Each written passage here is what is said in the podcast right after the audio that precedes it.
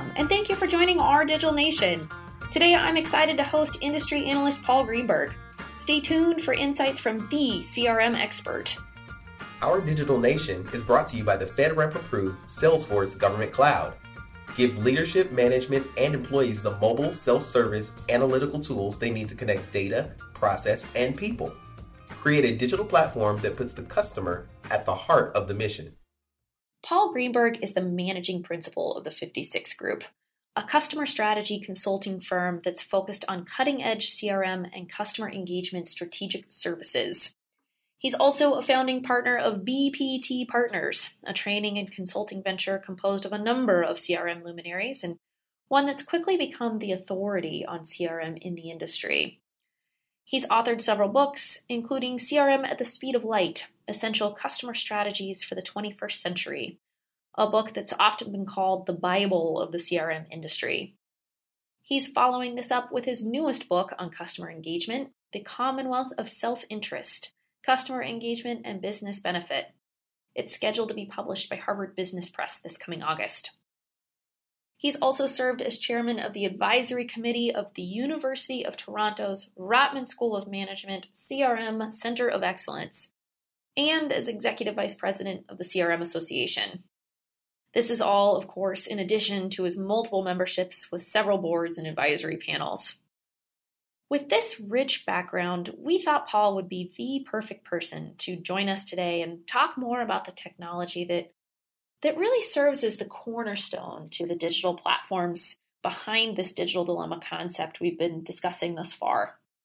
Today, Paul will give us a detailed look at CRM on the cloud, walk through the technology's relevance to the modern mission, and discuss its future opportunities.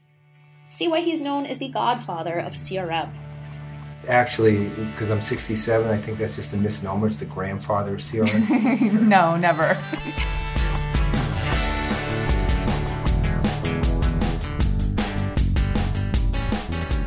Thanks so much for joining us today, Paul. Why don't we kick off with you telling me a little bit about yourself? I know you've just finished a book. Yeah, actually, um, so I've written a bunch of books, but this one has been a unique departure from my other books, which have been pretty much on CRM and related to CRM. This one's actually on customer engagement. And I came up with it, it's got to be five years ago with the idea, meaning I saw the market changing. I saw boardroom discussion and C-level chats about how do we get more involved with our customers? How do we get to know them more? How do we keep the customers? How do we communicate with the customers was like a constant discussion, which ultimately, in the grand scheme of things, means how do we engage with them, right? And so I started investigating and realized, you know what, this is actually really important. So, which is because my degrees are in English and journalism for the most part, my immediate thought is, okay, I'll write about it you know, that said, I don't want to be seen as I'm not academic. I just like writing. but so I decided to write a book on customer engagement because I have a decent track record with the CRM book. Harvard Business Press picked up the book. I just sent the manuscript to them two weeks ago, two years late, and it should come out toward the late summer, early fall of next year. Congratulations. That's exciting.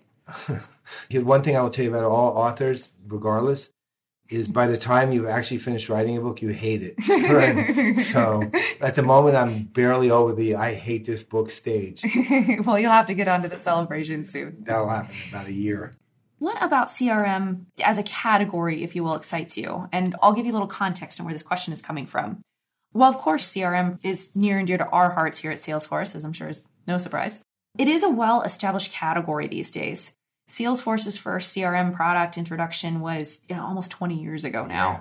That's a really long time in the tech world. So what is it that keeps it still new and fresh and innovative and you know all the fun buzzwords you hear from Silicon Valley these days? Well, you know, it's funny. It's not so much new and fresh. Actually, there's always incremental innovation going on in CRM and a lot of it's with the augmentation of sales or some sort of acceleration of, or, or some sort of tools for marketing that help you expand how you market and what how successful you are, or, or it could be the analytics on the back end of these things, or on customer service side, could be the more general trends you're seeing with AI and the use of chatbots for customer service, things like that. But what makes CRM valuable is not that particularly. Those things are important, but the value in CRM is that it's mature and consistent enough and measurable and useful enough so that it's become a need to have as opposed to a nice to have when it comes to the actual customer facing business operations of a company. It's become an absolutely integral part of, let's call it, most companies. If I had to pick a categorically, I'd say from the lower end of the mid market all the way up to the largest enterprise, mm-hmm. and even in the small business side, more and more so. Mm-hmm. It's become a need to have to actually even be able to function as a company. It's become that integral to a company's operation. The technologies are there to enable them to do a better job. And technologies enable the job. They don't do the job, nor are they sure. responsible for the job. So now you have CRM as a mature categorical area with marginal innovation, but at the same time, absolute necessity in the way things work, which is awesome. How does CRM look like to you in the public sector, especially given now that it is fairly well established? Well, the operating model and, and even more so the mindset even yeah. is different. I remember doing a project where we had to conform to Mil Spec 2120 as the format of the actual proposal, or that was dead. Now, that you will never see in a commercial environment. So, the whole process itself, even though it looks the same, is actually highly regulated, very different. The rules are worse and much more onerous to deal with. But what's the government looking to do? There's two levels of engagement in the government. One is citizen, and the other is broader constituencies, right? Broader constituencies could be anything ranging from other agencies of government to other levels of government to other governments, meaning foreign governments, to social agencies and NGOs. I mean, all of these are constituents when it comes to engagement of a government, they're not constituents when it comes to a commercial entity. And then there's the citizenry itself, which is looking for engagement normally, in effect, I'll call it engagement as driven, at least in the broadest sense, by the Constitution, not by the rules of private business. Yeah. Right. So there's a whole other set of things that the government has to account for when it comes to engagement. I'll give you an example. Several years ago, when President Obama was first in office and John Podesta was running the transition team, Salesforce, if I remember correctly, was used for something which is not the norm for Salesforce. It was more or less for part of a recommendation engine. And when I say that, the idea was that Podesta put up a site that said, What are the ideas you want to see the Obama government implement? I remember that. Right. And then the way it worked was this would be put on the site, you put in your idea, and then it would use a ranking engine to kind of vote up and down and vote up and down. I don't remember exactly what Salesforce's piece of that was, but Salesforce had a piece of that. And it was a unique use of Salesforce, I think. But yeah. there was one other technology involved escaping me at the moment. I want to say it was Blue States Digital, but I don't I don't remember. Well, that's at least one of the groups involved. Okay. But but the point was that that was constituent engagement at, at actually at a very fundamental level. Is what are the ideas you you citizen of the United States want to see implemented immediately on something? Then the other side is, you know, if you look at the work you guys do with, say, federal agencies or as we discussed in a webinar, the city of Denver, you know, things like that, yeah. you're building out a CRM related infrastructure that's actually transformative for these particular institutions. And the reason it's transformative is that you're giving them the means to communicate, then to capture, and then to act on results of that communication much more effectively. So it's communication, capture the interaction, identify the need from the interaction, and then act on the need. That's what CRM does in the government environment, even though some of it's just purely operational mm-hmm. and some of it is more engagement focused. Some of it is, you know, capture information and then figure out what to do with it. And some of it is, you know, be a system of engagement that allows the interactions to be more effective. And and that's something that the government may be slower to adopt, but when they finally adopt it, they do a decent job. Yeah. It takes yeah. a while. Around here, we've been talking a lot about digital services, digital transformation, digital platforms. And as you take a look at that, as you see how all those things start to come together, what do you think is going to be the next big to do, the next big thing in CRM? Think of it this way I've built out a in the new book especially. I built out a. I'm looking at a customer engagement technology matrix. Okay. And to me, if you had the perfect one, the complete matrix, the ecosystem was absolutely ideal. There are 29 components so far. Right? These Okay. are categories, by the way, of which CRM is one. Okay. Now, but here's the one thing: CRM is the operational center for the whole thing. Now, when I say that, meaning you don't have CRM, you can have the other 28 and it's still going to fail entirely, right? Hmm. You can't do one. Because look, what does CRM do, right? Yes, it runs your business operations. It also functions as a system of record, and you can't ignore that. A lot of people are trying to discount systems of record. That's insane. you have to have a place to capture data, to analyze the data, and then to look at reports on that data so you can gain some insight into the people that you're actually trying to deal with and engage with. If not, if you don't have a place for the data to go, it's not going to be available to you. So what's the point, right? So CRM as a, both an operational core and the system of record is essential to the larger customer engagement matrix and picture, not just technology, but for it to be successful as an actual strategy and, and programmatically. So that's one area where it's not next for CRM, it's sort of what CRM is morphed to. Now, that said, if I'm looking at it in the smaller picture, meaning just pure CRM, meaning as pure as a marketing, sales, customer service, then there's two things that CRM future holds.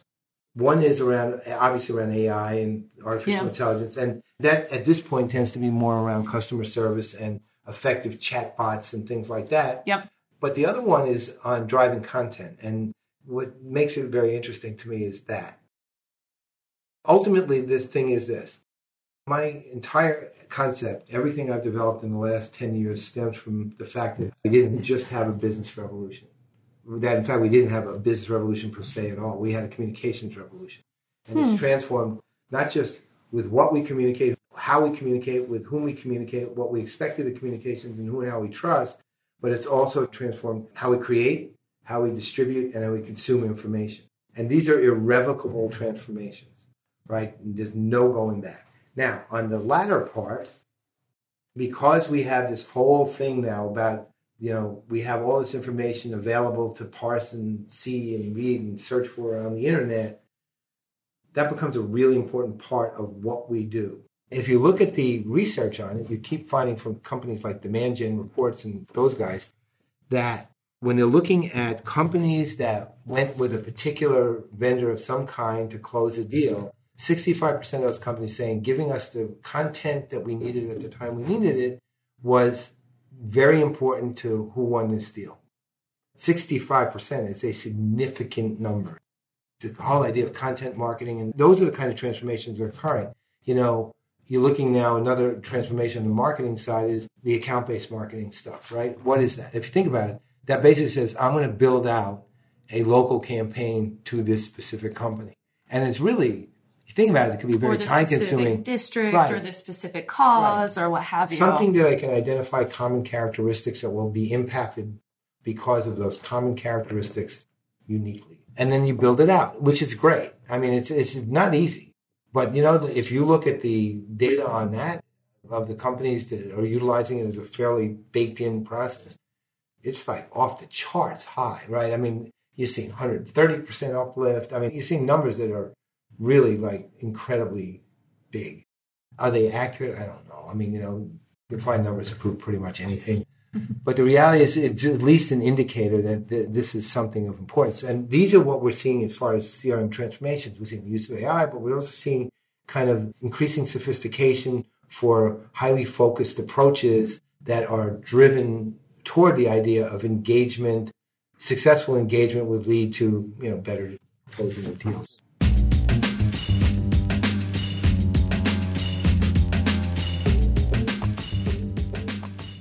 So, what can you do to start applying these newfound CRM insights?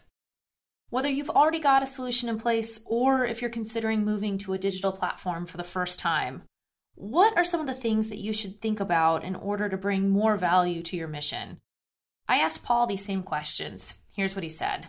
The first thing you have to do is what you always have to do is find out what we actually need. That's literally the first step always. I mean, to be clear on something with the technology, and something I've advocated forever, which is the very last thing you do when it comes to developing a customer facing strategy of any kind is implement the technology. Figure out what it is and implement it. That's the last thing, not the first. For many years, it's always been seen as the panacea and thus the first, which is actually a serious mistake. Because ultimately, here's the thing if you're considering CRM, let's say you have it and Sure. you're just trying to improve it. Mm-hmm. First thing you have to find out is where do we need to make the improvements? Not just we need to be better generically or not just so and so says this, but you sit down and you figure out with your staff, with your and talk to your citizens about what services they're getting that they think could be better, what services they're not getting they think you should get. How well is the portal, you know, serving you as a citizen, blah blah blah. Ask the questions you need to ask of the citizenry. If you have interagency, like your GSA, you have interagency is your actual customer. Talk to the other agencies about it.